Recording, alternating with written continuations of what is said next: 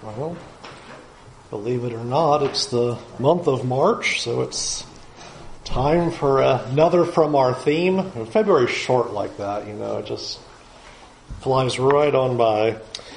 And uh, this morning, our lesson is going to be Hope When Tempted and Tried. We have a song, Tempted and Tried. We're off made to wonder why it should be thus all the day long while there are others living about us, never molested, though in the wrong. I think one of the reasons we resonate with that song is because we feel that way. We're tempted and tried and going through these difficulties and hardships and Satan is coming after us and, and the trials that we face in, in life. And we're, we're looking for hope and we're looking for answers and we uh, look ahead to those kinds of things. And God does provide us uh, answers and solutions to those kinds of questions. And um, I think it's important then that we, we talk about how God gives us hope uh, during temptations and during trials. Uh, as was just read for us from 1 Corinthians 10, verses 12 and 13, uh, this text, I think, is a very important text that does give us hope for those kinds of circumstances. I would uh, remind you that in this passage you'll read, uh, "No temptation has has come upon you except what is common to humanity," and then uh, will allow you to be tempted beyond what you are able. That the word under that is the same word that's used for trials, uh, temptation and trials very interesting is the same Greek word. And so, uh, in fact, a couple translations read this as no trial has overtaken you except common that you would be then tried beyond which you are able. The point that I want to make before we get into talking about the lesson is that the point that the apostle Paul makes is applicable to both scenarios and that I would suggest to you that during temptations, you are in a trial and during trials there are all kinds of temptations. It's simply the other side of the same coin and why the scriptures I think use that word to refer to both ideas. Both are a testing, both are a difficulty, both are uh, a challenge. Now, before before we can really dive into this reading here in verses uh, 12 and 13 uh, that is given to us, it's important to get some of the context of what the apostle Paul is setting up. That's always important, especially when you are diving into a sentence or a verse or two that we always pull back in our studies and look at what was the original context by which the author uh, is speaking. But that's also especially true when you look at verse 12 and the very first word is so or therefore. Then that really tells you you need to know what was going on in front of that before you get too far into what is being told to us. And as you scan your eyes back in 1 Corinthians chapter 10, in the first five verses, you will notice that what this begins with is simply a, a warning text. That Paul begins to write to them and he describes to them what had happened to Israel while they were in the wilderness. And he speaks of the blessings that they enjoyed in verse 1 and verse 2. Verses 3 and 4 also speaks to even further blessings of the spiritual food and spiritual drink that they enjoyed. Israel Israel was able to enjoy all kinds of blessings and advantages in their walk with God while they were in the wilderness. But, if you will notice, verse 5 says that God was not pleased with most of them as they were struck down in the wilderness. And he brings his first big point in verse 6. Now, these things took place as an example for us so that we will not desire evil things as they did. So he's putting forward an observation. Israel failed in the wilderness even though they had all kinds of blessings. And he's trying to relate it to our walk with God. Notice he'll say that spiritual rock was Christ. So he's trying to connect to us that they had significant privilege and advantages. However, In spite of that, they fell, and this was written for us in verse 6, so that we would not be like them in desiring evil. He continues in verses 7 through 10, and he starts reminding them about some of the sins of Israel. For example, in verse 7, he warns them about being idolaters and reminds them of what happened back at Sinai with the golden calf incident. Verse 8, he reminds them of sexual morality that was committed. Verse 9, putting Christ to the test. Verse 10, complaining and grumbling. He begins listing the sins that Israel fell into. And then notice his point again in verse 11.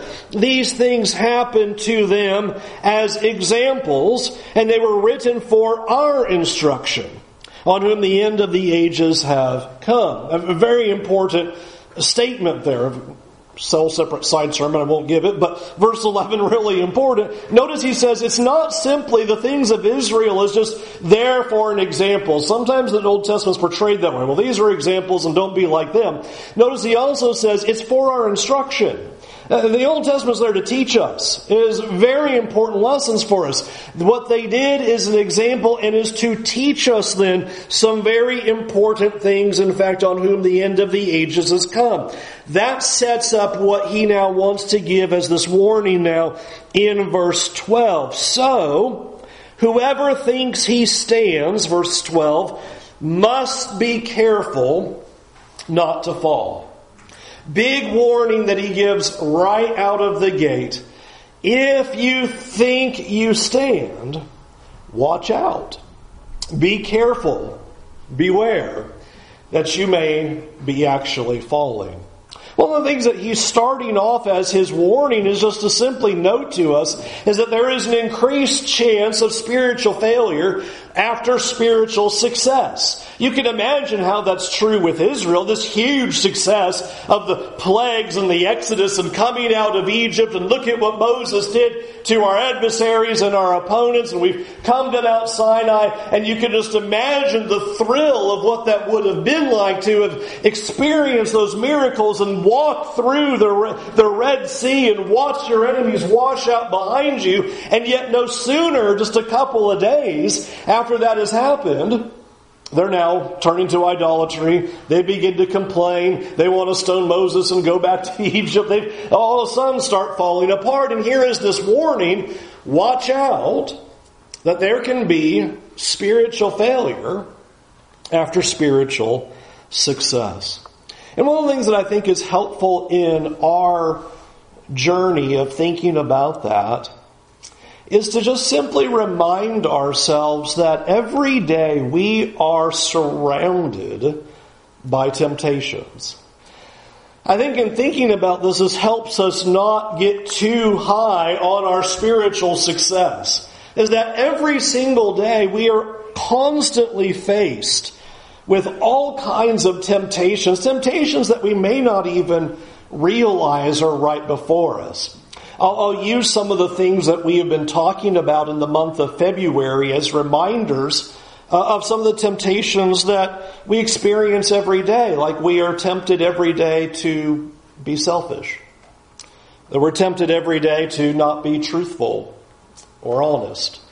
That we are tempted every day to be angry and to express our anger in sinful ways. We are tempted every day to say words that do not build up, that are not helpful for the moment, that do not give grace to the ears. We, we, we are tempted in all kinds of things like that on a daily basis, and those are probably areas that are not the most obvious to us that we think about as monumental temptations that sit before us in, in an everyday way. And yet they sit there. And I think it's important to see that we are constantly surrounded by these kinds of pitfalls. If we were to use the context of the temptations that surround us, we can use the warnings that he just gave here in chapter 10, that we are tempted to complain. That's part of what was just listed here as Israel complained in the wilderness. We are tempted to put our desires and our comforts ahead of desiring God, which is also what he observes there. We're tempted to sexual immorality and sexual sin, a point that he makes here in chapter 10. What you see him doing as he describes the failures and sins of Israel is just to point out to them is that there were temptations at every turn. There were difficulties everywhere that was before them. And, and in their success of coming out of Egypt and coming through the Red Sea, they quickly failed to such a degree that it says there in verse 5, God was not pleased with them and they were struck down in the wilderness. And so he begins by saying, So if you think you stand, be careful. Watch out. The, the devil doesn't give up.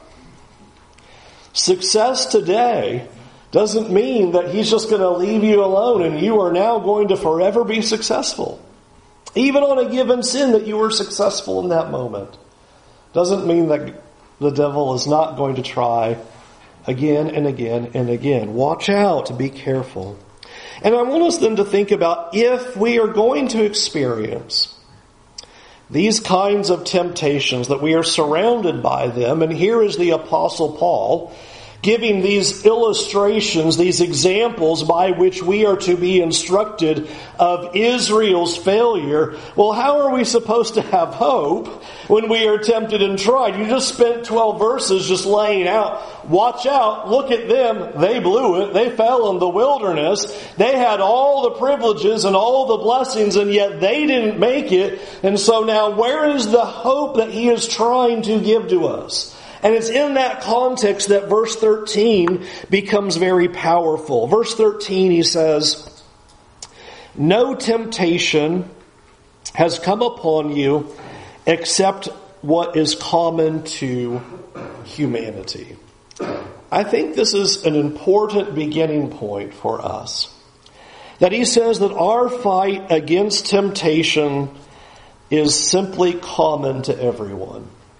Now, the point in saying that is not that it would diminish what we are experiencing. The, the point is not saying, oh, what you're going through is nothing because we all go through that. That's not, not what he's getting at, is not to try to diminish that, but rather that we would know that we are not alone in our struggle. You're not alone. The temptation you face is a temptation that other people face. You are not by yourself in waging this war and dealing with this weakness and being attacked with this temptation. And I think that's important, especially for the people of God, because I think sometimes we can feel like as the people of God, as the church, that here we come together and this is the place where the sin free gather. You know, we, here we are with shining, smiling faces, and we look like our lives are all put together, and we have no problems whatsoever. We have no trials. We have no temptations. We are just cruising through life and the devil is just over on the side. And and sometimes church gets portrayed that way as if you know we've just got it all put together and here is here is this christian who's suffering and dealing with difficulties and being beaten down by temptation. And they look around and everybody else just looks like they're a-okay. And here's a verse to say that's not true. That what you're experiencing is what everybody's experiencing uh, it's common to all of us. These temptations are common to all of us, that we all have the same struggles, we all have the same issues, we all have the same fights, we all have the same temptations, that everybody in the room shares in that. And, and the reason why I think that is particularly important is because I think hopelessness often comes from feeling alone about those things. To just feel like, well, I'm just by myself and nobody else is going through a temptation like this. Here is this sin, this weakness, this temptation, this problem, and, nobody else understands. And I think it's important to see that the Apostle Paul, as he describes the, the pictures of Israel and their failure and the warning, his first step into this is to say, we're all in the same boat here. We are all in the same boat as we are afflicted by temptations every single day, that they are constantly coming after us, and that you are not alone in that struggle. and what you are going through in that temptation, you are absolutely not alone. Everyone here in this room has messed up lives. Everybody. Everybody here. There's no uh, pretending. Uh, this is going to be that safe space where we all go, yep, we're all a bunch of sinners. And yes, we have all kinds of temptations. And yes, we have all kinds of failures. That's part of what we're, we're here and what we're doing here is trying to gather together to encourage one another so that we can see we're not alone. Uh, the, the, point of our gathering here is so not so you feel bad and go, wow, I must be the only one out of a hundred who's going through such hard things. No. You're one of the rest of the hundred who are going through the temptations and the trials of life. You're not alone in that. That's part of why we need to be together. It's part of the encouragement that happens is that we see that in each other, that our coming here is in spite of the trials and in spite of the temptations, and not a statement that we do not have trials and temptations, but that we need each other as we're going through these trials and temptations.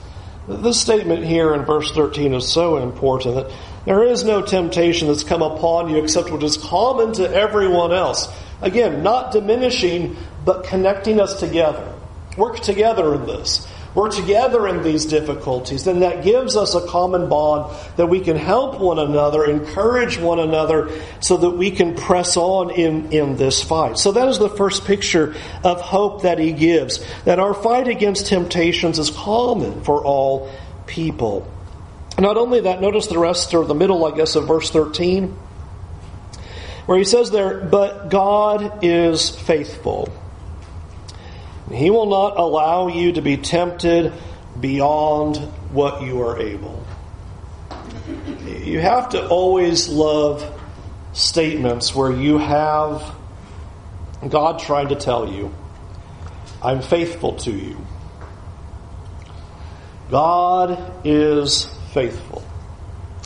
He's faithful to you in your struggle. And I don't believe that the intention of this, when it says He will not allow you to be tempted beyond what you're able or tested beyond what you're able, either way, is to say your, your temptations and your trials are easy. I don't think that's the point. And I don't think it's the point to say that we are not beaten down and crushed by trials and temptations. We've been able to go through some of the Psalms. How many times is the psalmist saying, Man, I've been just beaten down by what I'm going through. Where are you, God? Help me. I'm not going to make it to tomorrow if you don't do something today. The scriptures are filled with those kind of pleadings to God. I don't think this is one of those Superman texts where you're supposed to say, okay, I don't feel crushed because he said, you know, that we're not going to feel that way. That's not the idea. But the idea is, is much more important of what God is trying to tell you about His faithfulness is that there's no temptation that's irresistible and there's no trial that requires failure. There's no temptation that is just dead out irresistible. You just have no control, no choice, no chance, no way. No. God is faithful. There's a way to succeed, and we'll talk about that in a minute. And not only that, to point out that there's no trial that has to result in complete failure. It's just, it's just going to be the end. It's not going to, I'm not going to survive it. That that doesn't have to be the case. We are not destined to failure. We do not have to sin. We do not have to give in to temptations. That God is not just casting us to the wolves and saying, well, I just hope you figure it all out. Good luck. Hope it all plays out for you just fine. But rather the picture that God is faithful to us, that God is able to help us through this, that you're not doomed to fail. Now, maybe I'm alone in this, but I'm going to assume I'm not. You ever feel like there's certain sins and certain temptations you're just not going to get better at? It's just been around for so long, and you just go, just doomed. And I want us to hear what the Apostle Paul is saying is that that's not true. It doesn't have to be so. That there can be growth. There can be victory. There can be overcoming. God is faithful. It's not going to allow this to be something where it has to always be a loss, where it has to always be a failure. There is victory that can be achieved, that God has not left us in such a way that we cannot succeed in whatever that temptation or whatever that trial is. And that's where he goes with the rest of verse 13 as he provides this hope of you're not doomed to fail or no temptation's irresistible. It doesn't have to be the outcome. Is notice the rest of verse 13 when he says, But with the temptation, he will also provide a way out so that you may be able to bear it. Notice that's what he's, he takes this into is you don't have to fail again. There was a few lessons ago where I did a lesson where I spoke of failure is always an option. failure is always an option. But it doesn't mean that it has to be the option. And that's what's being given here is that you don't have to fail again. Temptation is not irresistible, that there is a way to succeed, and that what he points out is that there is a way to look for a way out, a way of escape. That we don't have to obey our desires. We don't have to cave into those things. We don't have to fall into those temptations. We are able to get through those and overcome them. Uh, a few weeks ago, we were studying the life of David. And when we came to the study of Bathsheba, I made some observations about how many different ways out God had given to David in that sequence. Remember, Bathsheba is bathing. David is on his roof. That is all absolutely accidental. Nobody did anything wrong in that moment. But David could have just gone back into his palace and that been the end of the story. There is way out number one. But rather, he's looking at Bathsheba and inquires, Who is that woman?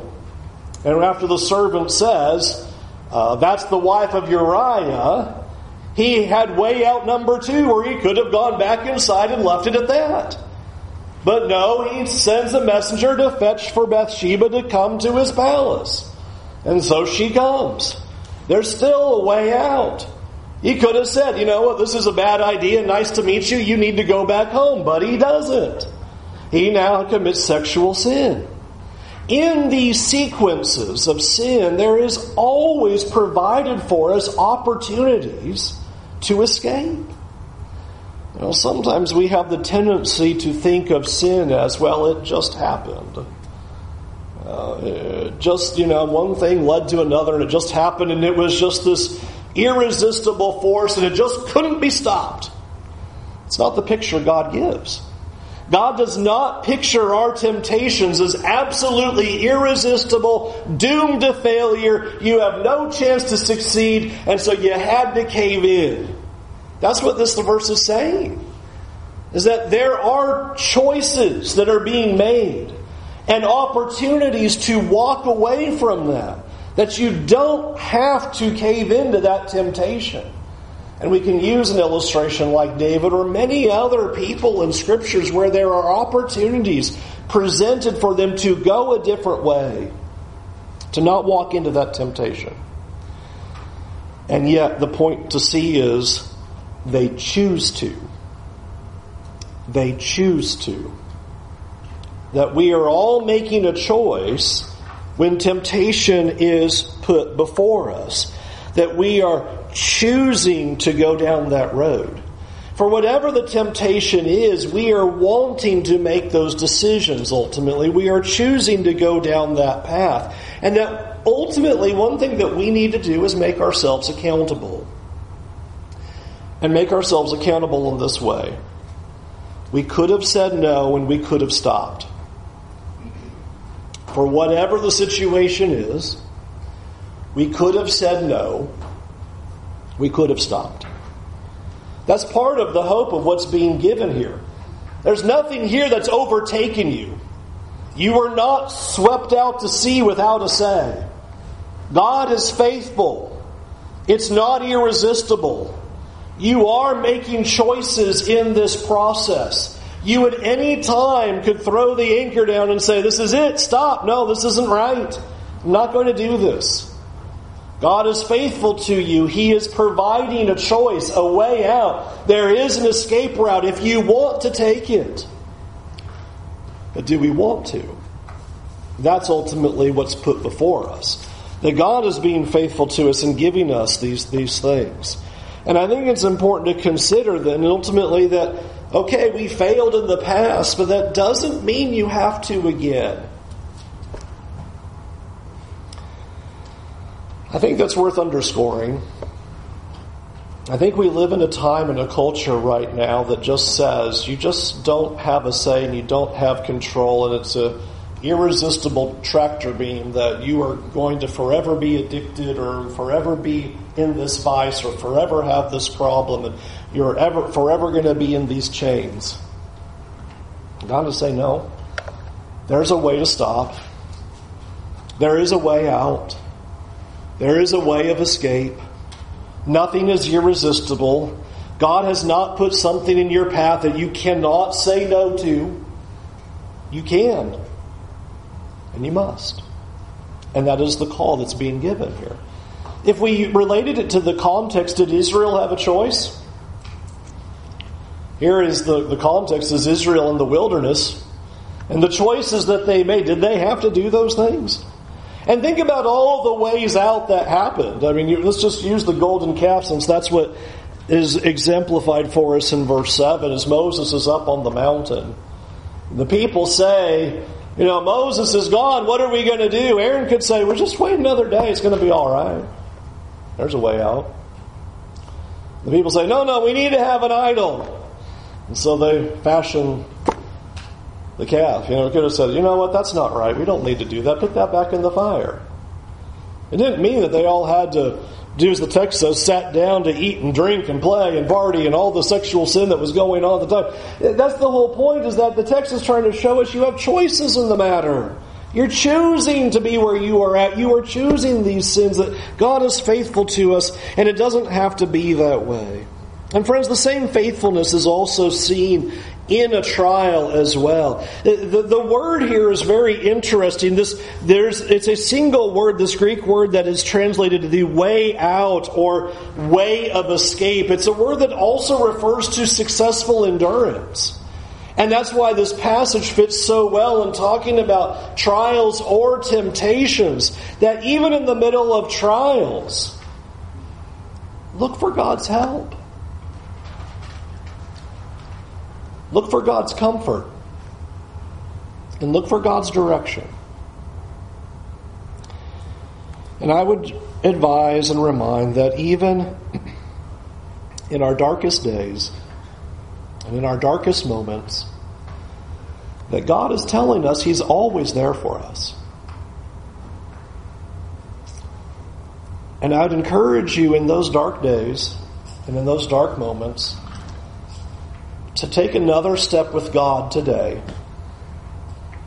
Because you don't know when the darkness is going to flip to light. And I know in the darkness, it, the, here's the thinking. The thinking is, if this goes on and on and on, I can't do this. You know, I can't do years of this. So it's not going to. I understand. All that you need to do is walk with God today. Just walk with God today. And you don't know, the light might be tomorrow or next week or next month or next, we don't know. But God is saying He's with us. There is successful endurance in the trial. And you just need to stay with Him today. And let tomorrow be tomorrow, and next year be next year. And today, walk with Him. God is faithful. He will be with you in the difficulty. Look for His comfort. Take steps with Him today, and look for His way through the trial. You never know when the light can come in. Now, notice what he does as we wrap this up is in verse 14, he says, So then, my dear friends, flee idolatry. Go, okay, did he just like break into a whole new area? and we, well, notice it's it's a, another therefore, and it fits very well with what the Apostle Paul has been talking about and attempting to illustrate in this section. I want you to flee idolatry. Well, notice what does he tell us has been the example? What has been his point with Israel? Go back to verse 6. These things took place as an examples for us that we will not desire evil things as they did. What did Israel do? When Israel is in the wilderness, ultimately think about what they are doing. Is what they did was they kept the idols in their heart and even fashioned physical idols, and we're even told they brought idols with them out of Egypt, unbelievably, and did not trust the rock. That's the whole picture that's given there. God was with them. God was blessing them. God was caring for them. But rather than trusting in God through that wilderness time, they went to their idols. They went to trusting themselves and they went to committing sins. That was going to be their way out. That was going to be their hope. They desired, the wording of verse 6 is so, so useful. They desired evil. And he says, I don't want you to do that. They didn't trust God, they desired evil. And so, if we're going to have hope, during trials and temptations, I think there's a few things we need to do that we are learning from Israel that the Apostle Paul is putting forward. Number one, you got to identify where your idols are at. You have to just identify what they are. What are the areas that we continue to fall over and over and over again? Think about the areas where we have the difficulty, where we have the weakness. And this truly requires us to be honest and say, okay, I fall in these areas a lot. Sexual sin, anger, complaining, just using the context of what we've had here and the context of what we've covered over the last month. Being truthful, speaking proper words to people. Identify those areas, identify those idols, identify the things that we desire to do that are sinful. There can't be ever any success if we just kind of pretend that we just don't have these weak areas and we just kind of keep floating along and going through life and Oh, surprise, we failed again and again and again. There has to be a willingness on our part to say, okay, I know where the problems are. I know that there are these areas in my life where I continually fail. And to be willing to be honest and accept that these are weak points. And truly be willing to do something about that. And I think it's kind of easy for us to leave it right there and say, okay, well, here are these weak areas that I have. Here are these idols. Here are these, these sinning areas, these temptations. But let me put some teeth on it for a minute. Just, just put in your mind the areas where you regularly fail, the temptations that get you a lot. Got them? Okay.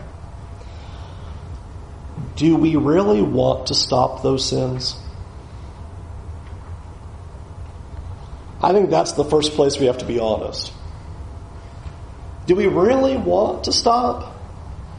Or is it more just, ah, I did that again, I feel bad about that, but I'm going to keep doing it? I enjoy it, I like it, I feel right in doing it. It's okay. We have to truly challenge ourselves about identifying these idols and asking ourselves, do we really want to change? Do we really want to stop? Because notice that's what the Apostle Paul was saying about them. Israel desired evil. They desired these evil things. It was a heart problem. They wanted to do what they did. They wanted the sexual sin. They wanted to complain. They wanted to keep their idols. They wanted to grumble. They wanted to put Christ to the test. They, that's what they desired. So we really have to take an evaluation and say, well, do I really want to stop or not? Because if we really do, then the next step is what he's been talking about. Then make some preparations to help yourself the next time the temptation comes. You know where those weak points are. I asked you to identify them in your mind. You know where those failure points are. What can you do differently so that that won't happen again? What can you change in your process? What can you change in your life?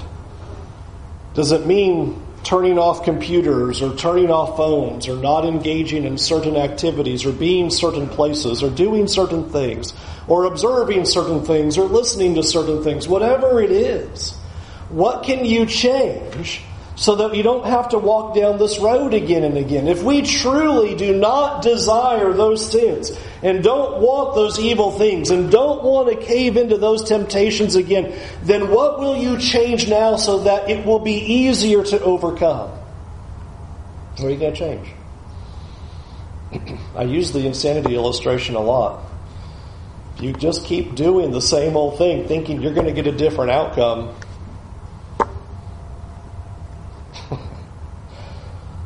So we need to change. We need to change it up. We need to change the atmosphere, change whatever it is so that it won't happen again. And then prepare for ourselves an alternative solution. What are we going to do in that moment? We know what that moment is. We know what triggers those things. What can we do to do differently? And then finally, I would just put forward for us, we do need to realize that every temptation is a test of faith. Every temptation we face is truly a test of faith. Because what we are tempted is do we believe in God and believe in His promises and that His ways are better or not? Every temptation ultimately puts that on the table. Do you believe that God's ways to fulfill whatever the desire is, is the right way, or Satan's temptation is the right way? That's what's challenged every single time. Remember, James 1 told us that all of our temptations come from the enticement of the heart, right? Okay. So what is Satan doing? Putting a temptation down to the desire of our heart to fulfill that desire in a sinful way. Every temptation. There's a desire within us. God has a way for it to be filled properly. And Satan says, no, don't do that.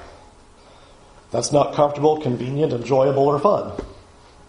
If you do it his way, Satan's way, then it'll be much more fun, much more comfortable, much more convenient, much more enjoyable. And so every temptation is ultimately a test of faith. Do you believe that God's way is ultimately satisfied and ultimately the, the right way to do this, or ultimately is it going to be Satan's way? That is the challenge that is put before us. You see that with Israel. Israel thought, no, God's way is not good enough. And that's why they fell. Would we be truly be willing to trust in God? And believe that His ways are right, His ways are, are true.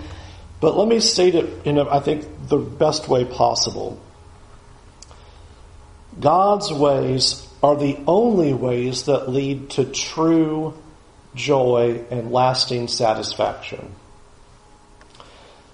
The temptation from Satan always leads to emptiness, sorrow, guilt, and shame, not lasting joy and true satisfaction. God's way is always true joy, lasting satisfaction. Satan, you end up with guilt, shame, dishonor, all kinds of awful outcomes. So we have to choose. Israel fell in the wilderness even though they experienced the blessings of God. And we will fall as well on the way to our promised land if we do not watch out Take heed. Observe the temptations. Be aware of the trials.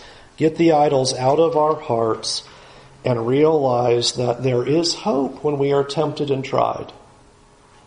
Nothing's irresistible. We aren't doomed to failure. That God is with us and will help us through in this fight. Let's go to God in prayer. Our Heavenly Father, Lord, it just often can feel that temptations seem irresistible and trials seem hopeless. And so often, as we approach a day that such a flurry of temptations come our way that we often don't even know what to do. And we can feel like we are doomed to failure. And so, Lord, it is our prayer that first that you'd forgive us for our failures, for how often we fail to trust you in our trials and fail to obey you in our temptations. That we don't believe in your promises and we don't believe that your way is better. Forgive us for constantly choosing the wrong path. Forgive us for obeying our desires and our wants and not listening to the better way that you have in store for us. And Lord, I pray that you would give us the courage to identify our idols identify the weak points and identify our failures. And give us the courage to change the way we are living.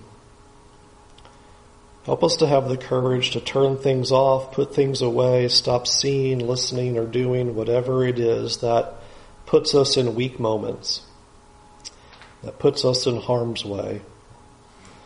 Help us to be strong against the temptations that come at us. Lord, you made a promise to us that with the armor of God, with, with the armor that you would give to us, that we'd be able to stand against the schemes that the devil throws at us.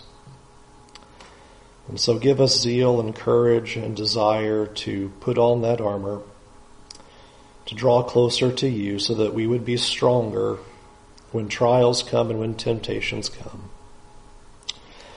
Lord, we pray that you'd give us hope in dark times it can be so hard when we are beaten down and crushed by the difficulties of life that we sometimes don't feel like you're with us. And so, Lord, please, please give us that comfort and give us the courage to walk with you today and the courage to trust you that you'll take care of tomorrow. Help us to walk faithfully with you even in the darkness, even in the difficulty. Help us to always know you're there no matter what. And Lord, give us the, the eyes to see where our hope should be. Help us to look toward eternity. Help us to not look for hope in this life, but help us to see you and just you and the joy that is set before us as we walk faithfully with you. This we pray through your Son and our Savior Jesus. Amen.